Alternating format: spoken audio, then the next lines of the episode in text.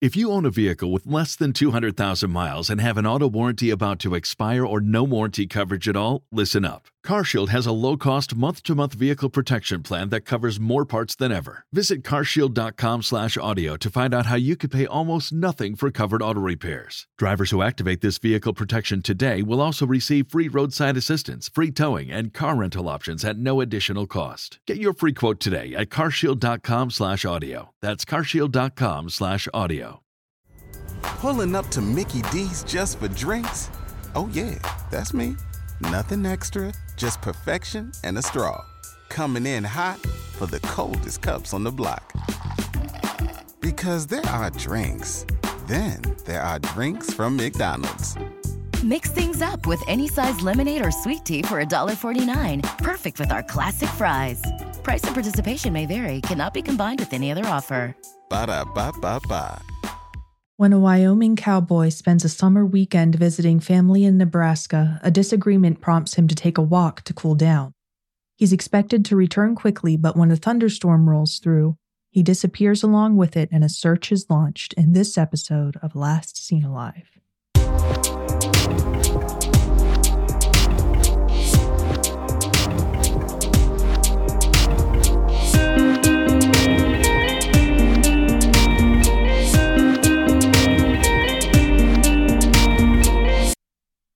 For listening to Last Seen Alive. I'm your host, Leah, crime analyst by day and true crime storyteller by night. And as always, I'm your co host, Scott.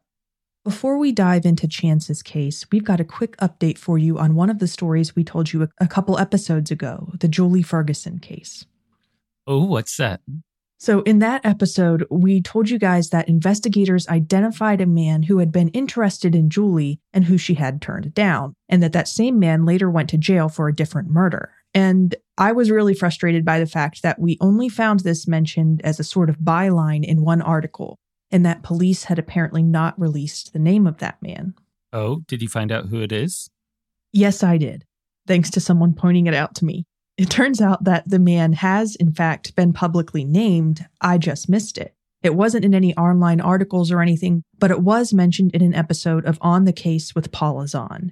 In that episode of On the Case with Paula Zahn, which is really good, by the way, it's revealed that the man's name is Noel David Smith.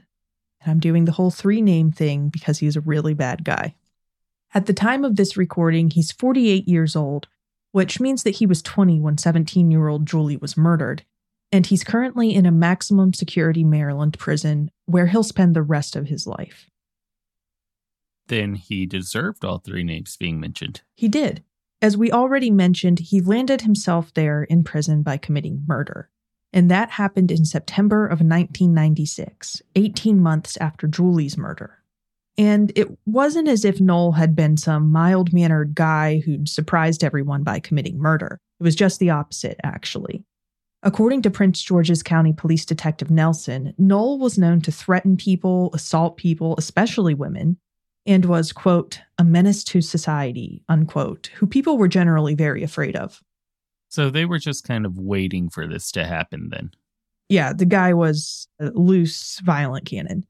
Noel Smith, the known menace to society, was obsessed with getting Julie to date him and would stop by the store where she worked, where she disappeared from, despite her telling him no before. He would not take no for an answer and just kept bothering her. Also, he was known to hang out on Daisy Lane, the then remote road where Julie's body was found the morning after her disappearance.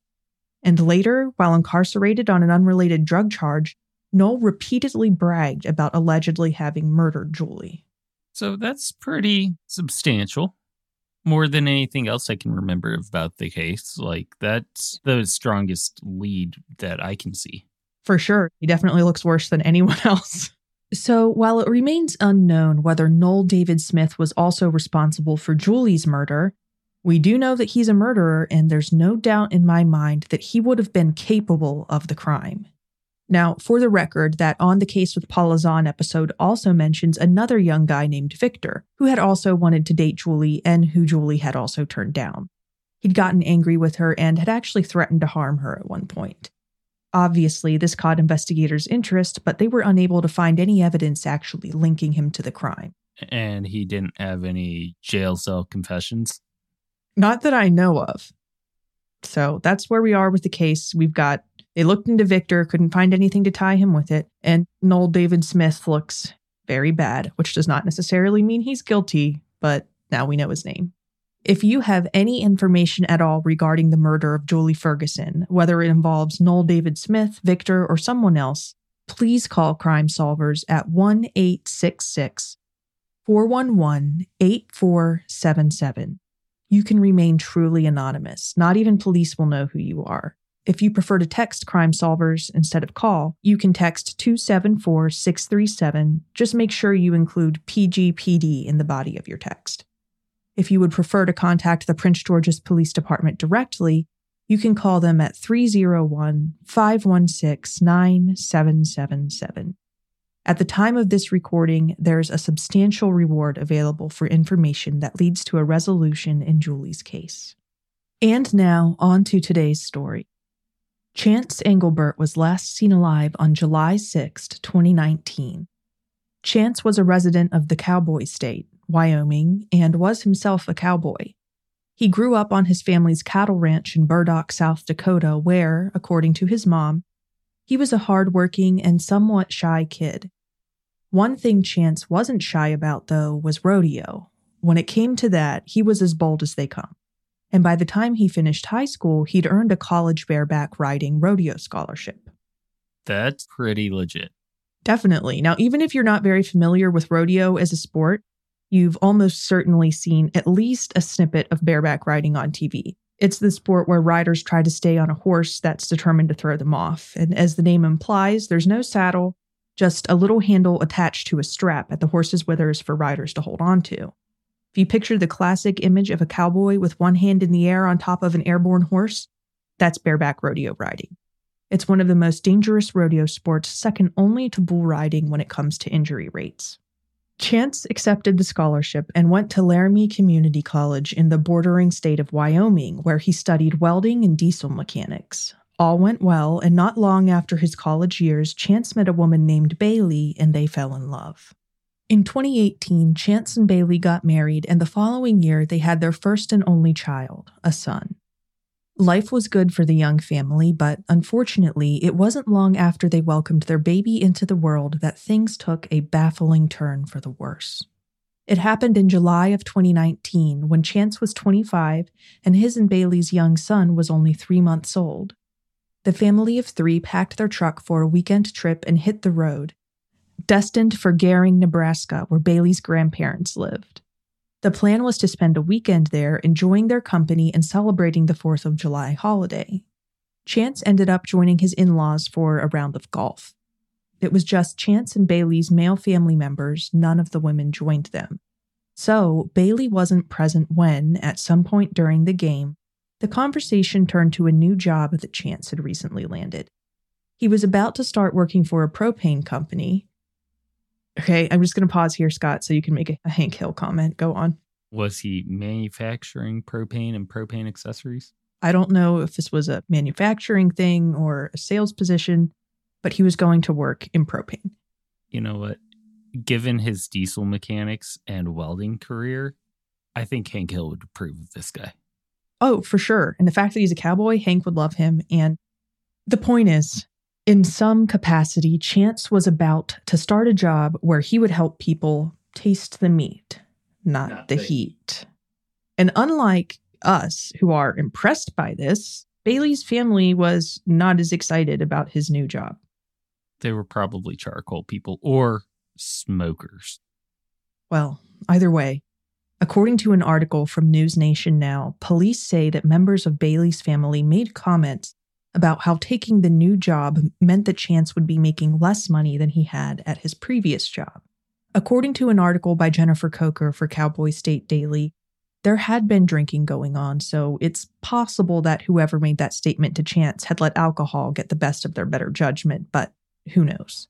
Either way, the comments offended Chance, which was understandable, especially since his job change hadn't been a voluntary one. He'd recently been laid off from his job at a coal mine, which is what had forced him to look for and accept a new job, even if it was one that didn't pay as much as his old one. I mean, when it comes to taking care of your family, a job is better than no job. Yeah, that's all he was trying to do. Understandably, it had been a stressful time getting laid off, having a newborn baby, you know, having to worry about taking care of his family. And Bailey was a stay at home caregiver and parent. So he was earning the household's entire income. So there he is, working so hard to get another job. He lands one. Things have been tough. He goes to relax for the weekend with her family. They're on the golf course. And now somebody's mocking him for his struggles. So yeah, he was mad. I would be too if I was him. In the wake of this comment, some sort of disagreement or argument ensued. Chance decided that he was done playing golf, so he called Bailey, who had their vehicle, and asked her to come pick him up from the course. Bailey agreed and soon showed up in their car. Chance got in and they drove away, leaving the tension at the golf course behind. And this is when another disagreement unfolded.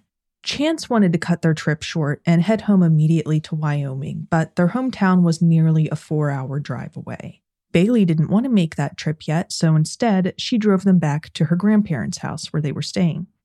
Chance was still upset over what Bailey's family member or members had said to him at the golf course, and he didn't want to go back to their house, so he didn't. Instead of settling back in at their home, Chance exited the car and started to walk. This occurred at approximately 7:30 in the evening. Now, Bailey wasn't overly concerned at the time because walking off a bad mood was normal for Chance. When he got upset, he usually took a walk to cool down and then returned when he was in a calmer frame of mind and things were fine. You know what? For a 25 year old, that's pretty mature. It is, yeah. So she wasn't worried. She had no reason not to believe that he wouldn't return shortly and that they could then discuss what to do next without things becoming overly heated.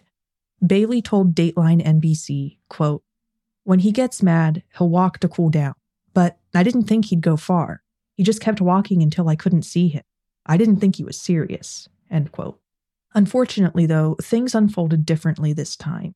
Chance never returned, and no one who knows him has seen him since. So it sounds like he has enough going for him that he wouldn't voluntarily vanish. Yeah, nobody who knows him thinks so. He's way too responsible for that. Most likely, yes. And we'll also get to some other discussion points surrounding that later on when we discuss theories in the case. Now, although this was the last time anyone in Chance's family laid eyes on him, it wasn't the last time they heard from him. It wasn't. No. At 7:45, 15 minutes after he'd begun his walk, Chance called one of his closest friends, a guy named Matt. Chance asked Matt for a ride home and told him that he was currently walking out of Gering, Nebraska towards Torrington, Wyoming, which was just over the state line, about 35 miles or 56 kilometers away. Matt told him that he wasn't able to pick him up because he was in the middle of hosting a 4th of July party at his house back in Wyoming. Now remember, the town in Wyoming where Chance lives is a four hour drive from where he is in Nebraska at this point. So for someone to come from that town in Wyoming and pick him up and take him back, that would be an eight hour round trip. And it's already after seven in the evening. So he wasn't 35 minutes away from where his friend was. No, no, no. He was 35 minutes away from the state line, and then there would be several hours of driving. So we're still talking like an eight hour round trip if someone came to get him. It's a lot to ask, especially that late in the evening at the drop of a dime, but that just goes to show you how badly Chance wanted to get out of Nebraska. So Chance sounded so upset and so determined to get out of Nebraska that Matt felt like he needed to help his friend out. So he told him that although he couldn't come pick him up, he'd reach out to some of their mutual friends and see if anybody was available to come get him. Bailey also spoke to Chance again. She called him right after he got off the phone with Matt, and when she asked him where he was, he told her that he was walking south. So Bailey set out in their car to find him, but she couldn't. This might seem strange at first. I mean, with a population of about 8,000 people, Gering is very much a small town, but there's a pretty good reason why maybe I'm messing up my geography here, but isn't he walking north? Actually, yeah, he probably was. Now, he told her he was walking south when she asked, but according to a really well put together timeline of his case on uncovered.com, Chance also spoke to some friends on the phone and he told all of them that he was walking north. So he purposely lied to her? It seems like it. It seems like he wasn't ready to be picked up yet, and he probably needed more time to walk off his anger or maybe walk all the way back to Wyoming, which apparently is what he was upset enough to consider at that point. So, probably Bailey was unknowingly searching for her husband in the direction that was actually the opposite of the one he'd really taken. Now, Chance never did find anyone who was able to give him a ride back to Wyoming, but he did communicate with some friends some more via phone that night. I don't know all of the details of the communications, but I know that the last time anyone heard from him for sure was at 8:46 p.m. And at that point, Bailey and everyone figured that his phone might have run out of battery. It had been several hours and he'd been using it a lot, and who knows how charged it was when he hit the golf course in the first place. More concerningly, though, at about 9 p.m., a thunderstorm rolled in. And I'm not talking about a few dark clouds and distant peals of thunder, I mean a real storm one that News Nation now describes as powerful with lightning and strong winds. Well, given their location, is it possible for also tornadoes? Uh, sure, it's possible, but that's not what happened. It was just a strong storm, not a tornado. Okay. But Bailey and her family figured that Chance had probably taken shelter in a nearby business.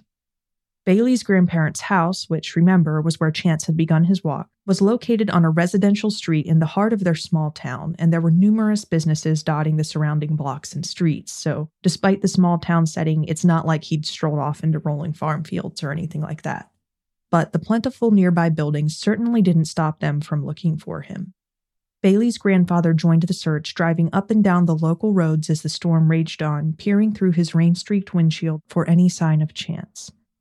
Unfortunately, he didn't find any, not during the storm and not after.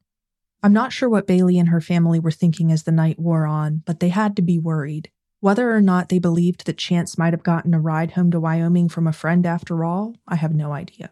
But come morning, when they had neither found him nor heard from him, they knew it was time to ask for professional help. And so they called the local police and reported him missing. Now, even though they called the police, they weren't about to slow their own efforts to locate Chance, far from it. Bailey, her family, and Chance's family and friends all banded together to scour Gering and the surrounding rural land. According to an article by Jennifer Kocher for County 17 News, between volunteers and law enforcement, nearly 150 people participated, searching on foot, by horseback, and by ATV. They even deployed drones for an aerial view of the terrain. Some of the searchers worked nonstop from sunrise to sunset, including Bailey, even though she had to return to her grandparents' home every couple hours to feed her newborn baby. All in all, in addition to civilian volunteers, 18 different law enforcement agencies participated in the search efforts. They brought in helicopters and canines, including cadaver dogs. They also went so far as to drain a local canal just in case Chance had somehow ended up in the water. But to everyone's surprise and disappointment, none of these extensive efforts resulted in any trace of Chance. Investigators spoke to a witness who'd seen Chance walking down 10th Street at approximately 8 p.m. the night before. According to that witness, Chance had been traveling north. So, is 10th Street still inside Gering? Yes. So he hadn't made it out of the city at that point. Right. And it seems that he had been telling his friends the truth about the direction in which he'd been walking, which presumably means that he lied to Bailey because he didn't want to get picked up yet. Now, remember how I mentioned that there were a variety of businesses on the streets Chance had walked? I do. Well, it turns out that a number of them had security cameras, and Chance had been captured on the footage. So investigators were able to trace his route of travel for a short distance that way. They found that he was captured on security footage walking past a pizza place in Gering at 7:51, which was about 20 minutes after he'd gotten out of the vehicle. He was seen on footage again walking by a couple of other businesses in Gering, and then at 10 p.m., an hour after that storm rolled in, he was seen on surveillance footage for the last time. This last video capture occurred at the intersection of Terry Boulevard and Staple Club Road in Terrytown, Nebraska. Terrytown is a very small town that lies immediately north of Gering, and the distance between where Chance had started and that intersection where he was last seen on camera was about two miles. Okay, so not that far away. No, it would be a realistic distance for him to travel on foot within the given time frame. After that, though, Chance was never seen again, not on camera and not by any person. There were some reported sightings, but investigators looked into them and didn't find any of them to be credible. Of course, investigators obtained Chance's cell phone location records, and they found that his phone had last pinged in the area off of a cell tower near the Riverview Golf Course at some time between 9 and 10 p.m. on the night of his disappearance. This particular cell tower, which is one of only four in the area, is located just outside of Scottsbluff, which is a town north of Terrytown. Basically, there's this three town sandwich with tiny little Terrytown in the middle, Gering to the south, and Scotts Bluff to the north. Is Scotts Bluff about the same size as Terrytown? No, it's bigger. Okay. And fortunately, that ping gave investigators information about the phone's location. According to that timeline on uncovered.com that I mentioned earlier, information generated during the pinging process indicates that at the time of that final ping, Chance's phone was located approximately two to three miles south or southeast of the tower it pinged off of. And you know what's located approximately two to three miles south or southeast of that cell tower as the crow flies? Terrytown, which again is where Chance was last caught on camera at 10 p.m. And again, the cell phone ping occurred at some time between 9 and 10 p.m. So the cell phone ping and the security camera footage are in alignment with each other, this suggests that Chance probably had his phone on his person whenever it was last pinged.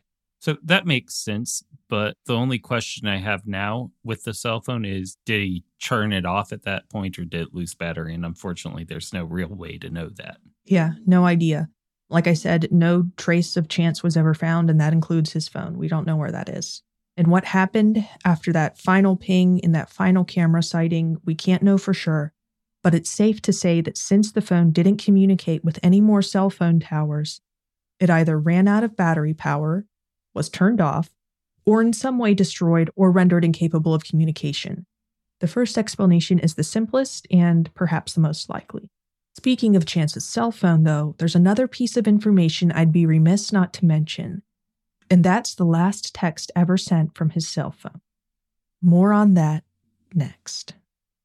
Oh, oh, oh, O'Reilly! You need parts? O'Reilly Auto Parts has parts. Need them fast? We've got fast. No matter what you need, we have thousands of professional parts people doing their part to make sure you have it.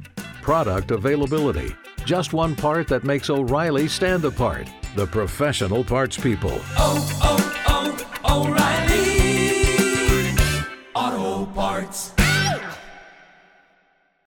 Join us today during the Jeep Celebration event. Right now, get 20% below MSRP for an average of 15178 under MSRP on the purchase of a 2023 Jeep Grand Cherokee Overland 4xE or Summit 4xE. Not compatible with lease offers or with any other consumer incentive offers. 15,178 average based on 20% below average MSRP from all 2023 Grand Cherokee Overland 4xE and Summit 4xE models in dealer stock. Residency restrictions apply. Take retail delivery from dealer stock by 4 1. Jeep is a registered trademark. And now back to Chance's story.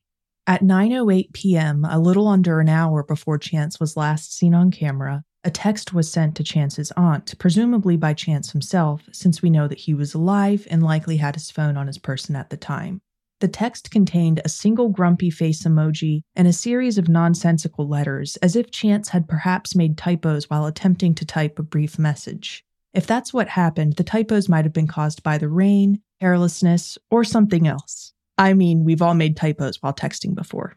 What the text was supposed to have said, I'm not sure.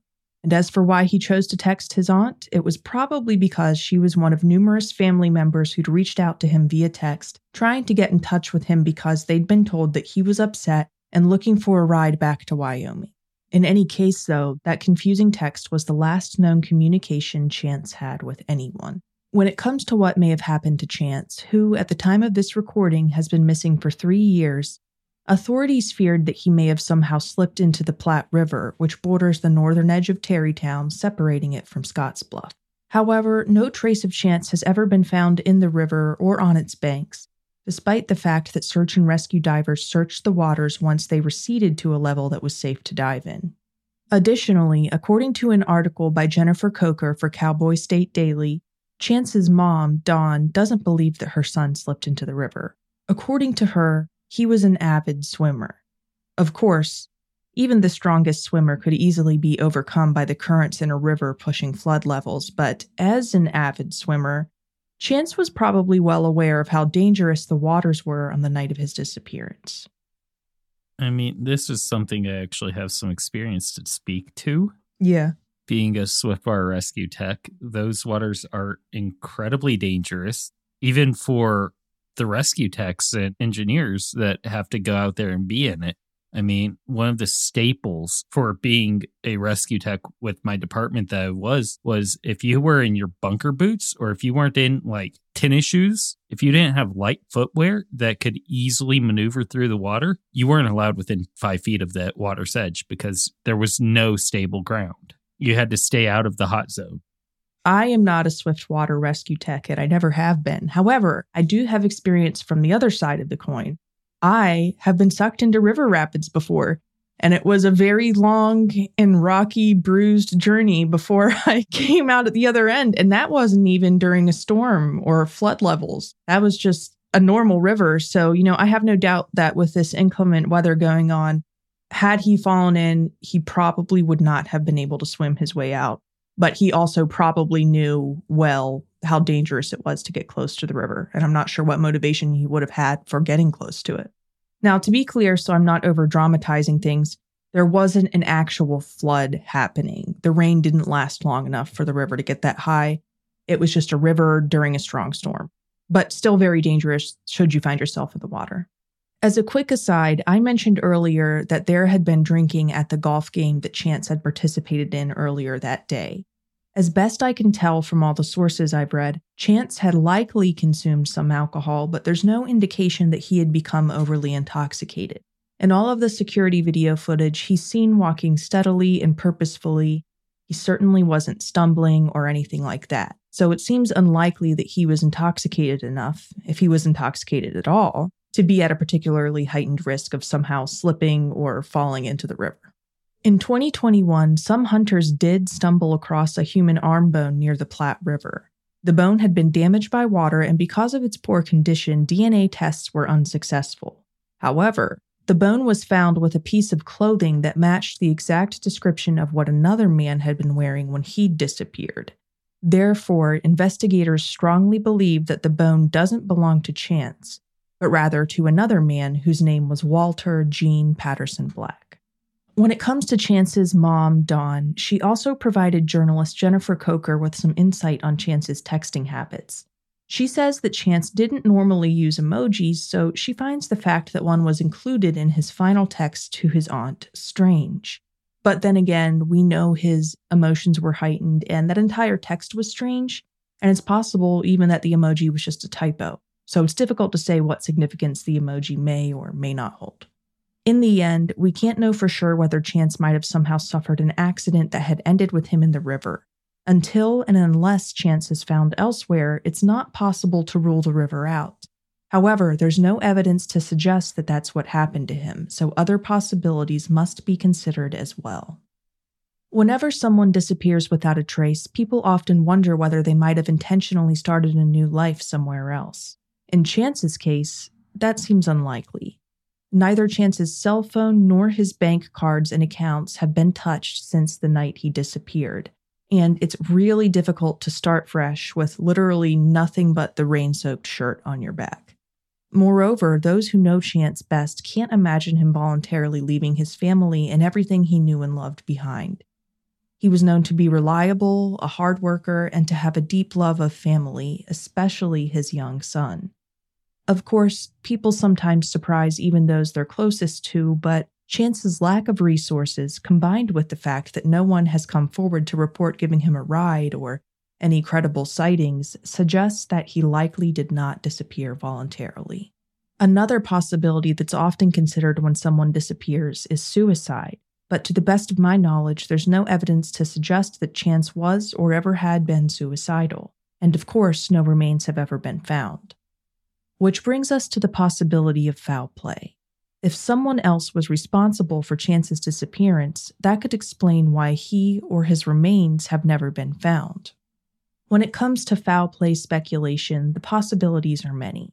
Could Chance have chosen to hitch a ride with a stranger when getting one from a friend didn't pan out? If so, had that stranger or strangers harmed him, perhaps in the course of a robbery or for some other reason? It's pure speculation, of course, but given Chance's determination to get out of Nebraska, it seems conceivable that he might have resorted to hitchhiking, and hitchhiking, as we all know, can be dangerous. I actually tried to find statistics for the likelihood of becoming the victim of a violent crime while hitchhiking, but perhaps unsurprisingly, it hasn't been well studied. In fact, the only study I found at all was 50 years old and from California, which I figured probably rendered its results pretty irrelevant in modern day Nebraska. Regardless, there's always an element of danger involved in climbing into a stranger's vehicle. There's another possibility I've got to bring up, and Scott, you probably already know what I'm about to say because I always wonder about this in cases where a pedestrian disappears from on or near a road. That is the possibility that someone could have accidentally and fatally struck Chance with their vehicle and moved and concealed his remains in an effort to avoid taking responsibility for their crime.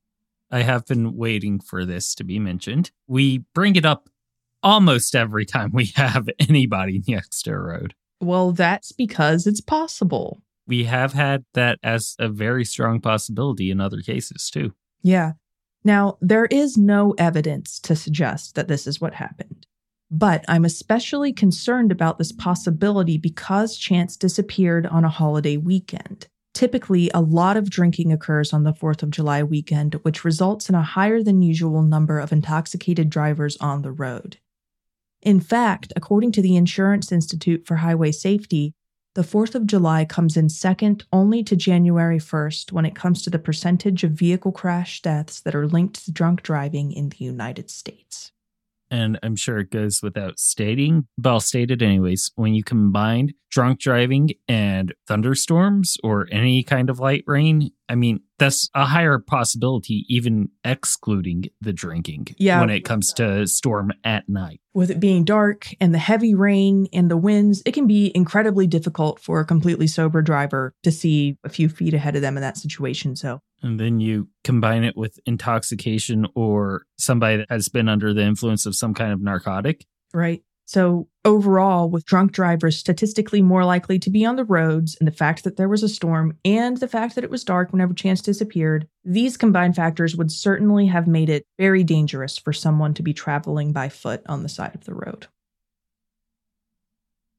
I will come out and say this. I can't back it up with any statistics because I haven't looked them up, but I think that a drunk driver would be more likely to try to discard or hide a body than a sober driver. I think so too, because people's inhibitions are lowered and their decision making is generally poor when they're intoxicated. So, Not to mention they've already been involved in an illegal crime and they don't want to get in trouble for that also.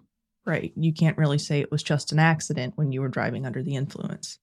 Now, if a vehicle was involved in Chance's disappearance, no matter how it was involved, it could potentially explain why searchers, including canines, were unable to locate or track Chance within the small town he disappeared from or the surrounding countryside. Speaking of it being a small town, it may surprise you to know that Wyoming, the state Chance was trying so desperately to get back to when he disappeared, is seventh in the entire nation when it comes to states with the most missing people. You know, it's surprising that Wyoming is number seven out of 50 because Wyoming is literally number 50, the least populous state in the entire country. So, Wyoming's a good place for people to want to disappear at. Oh, apparently, it is. to not have people in anybody else's business. I think that freedom and seclusion, and like you said, it's number 50 when it comes to population. Mhm. There aren't a lot of people all over. There's not like a bunch of bypassers that are going to see you if you're doing something shady. There's a lot of open range. So I can definitely see it. And I'm honestly kind of surprised it's not higher up. Why so many people are missing in Wyoming, I can't tell you for sure. It may be due, at least in part, to limited law enforcement resources in the state when compared to its more populous counterparts. That's another option. Yeah, the sheer amount of wilderness and rural land may play a role as well. You combine those two factors, and when someone goes missing in Wyoming, there's potentially an enormous area of difficult terrain to search and fewer people than would be ideal available to do the searching. Now, when it comes to theories, some members of the public have wondered whether Bailey and or her family might have been responsible for Chance's disappearance. However, investigators say that Bailey and her family have been extremely cooperative throughout the investigation. They're not considered suspects, and investigators continue to receive tips on the case to this day. According to an article by Jennifer Kocher for Cowboy State Daily, investigators say they're exploring the possibility of Chance's disappearance being the result of a potentially deadly robbery. and they still consider it possible that Chance might have had an accident, particularly that he might have somehow fallen into the river. And yet, this hasn't stopped some people from accusing and even threatening Bailey and her family. Bailey actually stopped giving interviews and working with the press because she started receiving death threats, which of course made her feel unsafe in the spotlight. This unfortunate situation reminds me of our last episode, our Missy Beavers episode, where some internet detectives harassed innocent people who they were convinced had committed the crime. It's a very strong parallel. Yes, if you haven't listened to that episode yet, spoiler alert, the people who were harassed did not commit the crime. And I actually have a story along those lines for this case, which is even crazier than the garbage snatching stories from our last episode. Do tell. Okay. To start with, a part of what makes this so weird and so inappropriate is that the person at the heart of this little side plot isn't just any internet sleuth. They're a politician. So a politician is playing internet sleuth on Chance's case. Yes. To be specific, this person is a former South Dakota state senator. Not even Wyoming. No. This was in no way, shape, or form any of their business. Okay, so they don't have access to try to force out answers from the police departments. No, no sort of investigative privilege or anything like that. Now, Lynn DiSanto is the former South Dakota state senator in question. She's a former member of the South Dakota House of Representatives and the former Republican majority whip in the South Dakota State House. She tends to go by several different versions of her name, but for the sake of simplicity, I'm going to call her Lynn while telling this story.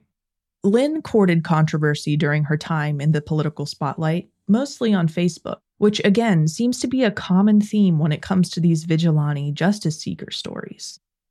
Scott, do you remember back in 2017, it was really big news when a white supremacist rally was held in Charlottesville, Virginia, and a man intentionally drove his vehicle into a crowd of counter protesters and killed one of them? Yes. When that happened, Lynn, who at the time was actively the House Republican Majority Whip, posted a meme mocking the event that had taken an innocent woman's life. It's a really bold move for any politician to publicly make fun of someone who was literally murdered by a wannabe Nazi. And yet, that's what Lynn did. So the meme in question was like a stick figure drawing of people getting run over by an SUV, and it was captioned with All Lives Splatter. And Lynn even went so far as to add her own caption to the meme, stating that it was, quote, a movement they could all support, end quote. Only, guess what? It turned out that all people did not support this. They actually found it very inappropriate and offensive. Well, because of Lynn's position of political authority and privilege, people noticed her post and it didn't go over well. Now, don't get me wrong, her distasteful commentary on a tragic murder did not affect her political position immediately at all, but there were other consequences. In addition to being a politician, she worked as a real estate agent, and the firm that she worked for cut ties with her, and also a conference on domestic violence dropped her as a keynote speaker. I wonder why. Yes, as these things started happening, Lynn deleted the post, locked down her Facebook profile, and eventually apologized. Sort of. So, when it comes to this apology, and I'm using air quotes, Lynn made a public statement during which she said that she was sorry if people took offense to her message. However, she never actually apologized for posting the message, just for people having feelings. So she still supports her message. Yeah, this is a sorry I got caught, not sorry I did it kind of scenario. Although she did it publicly, so she's not sorry. Anyway, I told you this story just to give you an idea of the kind of person that we're dealing with. So now that you have a little taste of Lynn and how she chooses to present herself to the public, imagine if she suddenly developed an interest in trying to solve true crime cases on her own. Just imagine how that might go. I'm guessing there's going to be a lot of harassment and very little actual fact. That is, in fact, completely accurate. Yes. Lynn became interested in a couple cases, including Chance's, and she decided that she would investigate herself, even though she doesn't have any investigative authority. She even started a YouTube channel to publicly chronicle her efforts and theories. Now, it probably doesn't surprise you to know that Lynn was seemingly in the camp of people who felt that Bailey and or her family might have had something to do with Chance's disappearance. It is an easy angle for the layman to jump behind. Yes. And a conspiracy theory wherein you accuse people is also potentially good for getting YouTube views. But what did Lynn do about this belief? Well, she did not limit her commentary to Facebook this time. Instead, she drove from her home in Montana all the way to Bailey's doorstep in Wyoming, uninvited. And when Bailey found Lynn knocking persistently on her door and filming the exterior of her house, she was alarmed. Bailey was alone with her baby and frightened by the insistent woman on her doorstep. So, Bailey called the police, and Lynn was ultimately cited for breach of peace. A judge also granted Bailey a stalking protective order against Lynn. That'll be great for reelection campaigns. Yeah. When it comes to Lynn's true crime misadventures, there's plenty of material available online if you want to dig into it, and some of it relates to another missing persons case in which she also involved herself in a questionable manner. But I think we've spoken about her enough now. The point is, Bailey and her family have been on the receiving end of a lot of scrutiny and even aggression not just from everyday people and Facebook sleuths, but from a politician with an appetite for internet notoriety. There's not any known evidence to suggest that Bailey or her family were responsible for whatever happened to Chance, and they've consistently been cooperative with investigators. Plus, let's not forget that they led search efforts for Chance since before the police were even involved. Bailey was also actively working with media to get the word out about Chance's disappearance until death threats forced her to step away from the spotlight. As a newly single mom of her infant son, she couldn't afford to risk her own safety. Looking at what we know about Chance's disappearance logically, it seems most likely that if he was the victim of foul play, the person responsible for his disappearance was probably someone from outside of his family. And since he seldom visited Gering, Nebraska, a town he was connected to only by his wife's family, that person was most likely a stranger to chance, which means that the crime, if one occurred, was likely one of opportunity. If you know anything about the disappearance of Chance Englebert, please call the Gering Police Department at 308 436 5088. That's all for this episode of Last Seen Alive. We hope you've enjoyed listening. Make sure you check our website, lastseenalivepodcast.com, for photos from the story and links to the sources we used to write it. While you're at it, follow us on Insta and Twitter at LSA Podcast. New episodes of Last Seen Alive go live every other Monday. See you then. If you don't want to wait until then to listen to more episodes, check out our Patreon where we have full length bonus episodes available for subscribers only. Also, if you enjoyed what you heard here today, please take a moment to rate or review Last Seen Alive, tell your friends to check us out too, and share this story with them. We really would appreciate it and it would help get the word out. Last Seen Alive is written and researched by you, Leah. Audio engineering and editing is provided by me, Scott, in partnership with our podcast production company, Podcast Post Production. Check them out at podcastpostproduction.com for all of your podcasting needs.